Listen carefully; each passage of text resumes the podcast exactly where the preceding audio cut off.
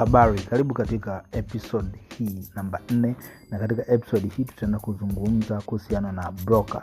Broker ni nani katika biashara ya forex? Na kama ulikuwa ni mgeni na kukumbusha hakikisha na karamu na daftari ili tuweze kwenda sawa. Karibu sana. Broker ni kampuni ambayo inakuwa katika mfumo wa website kwa lugha rahisi zaidi ambayo inakusaidia wewe kuweza kutrade katika biashara hii ya forex. Broker ni special website ambayo inakupa access ya kufungua account ambayo account unaenda kuiunganisha sasa na trading platform ambazo tumezisema katika episode ya pili ambazo ni metatrader 4 au metatrader 5 au pengine c trader.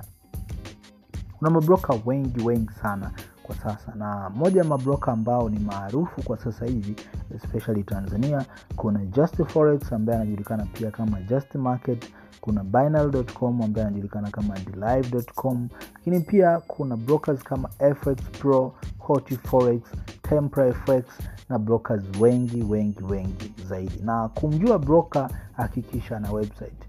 Broker hapokei pesa manually broker anapokea pesa kupitia website. Na wewe ndiye mtu ambaye unatuma ile pesa kupitia special website ambazo wanakuwa nazo. Kwa mfano kama broker anaitwa just market lazima website yake atakuwa anatumia domain ya com. Na brokers wengi wanatumia com kwa sababu ni worldwide. Kwa hiyo kama ni just market naenda katika website yake justmarket.com kama ni dlive naenda dlive.com kama ni templar fx Tembla fx brokers hawa wanatofautiana kutegemeana na vigezo tofauti tofauti ambavyo vinaweza kuwaweka katika ubora ambao ni tofauti. Na kwa maana hiyo broker ni kampuni au ni mtu ambaye anakuunganisha wewe na forex market.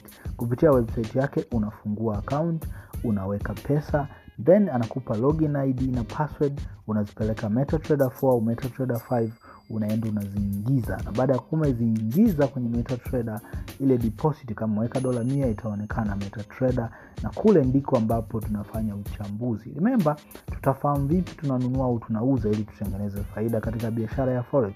Ni kupitia uchambuzi. Na katika forex kuna aina tofauti tofauti za uchambuzi tutaenda kuzidiskasi hapo mbele. Kwa hiyo hii ni kitu cha msingi msingi sana. Na kama ulikuwa ujui broker aliletwa baada ya miaka ya 1970 huko baada ya kuona kwamba masoko haya yalihitaji pia individuals waje waanze kutrade. Kwa sababu zamani mabenki mahedge funds ndo walikuwa watu pekee ambao walikuwa wanaruhusiwa kutrade. Kwa hiyo broker aliletwa alafu akaja na kitu kinaitwa leverage ambacho tutazungumza pia katika episode zifuatazo. Na kama umefurahia podcast hii usisahau kushare kwa watu wengi ili wajifunze zaidi. Naomba niseme asante na hapa nimefikia mwisho wa episode hii ya nne. Jiandae kwa episode namba tano ambayo tuta dive deep deep and deep. Asante sana. My name is flado usisahau kunifollow instagram natumia flado youtube tunatumia pia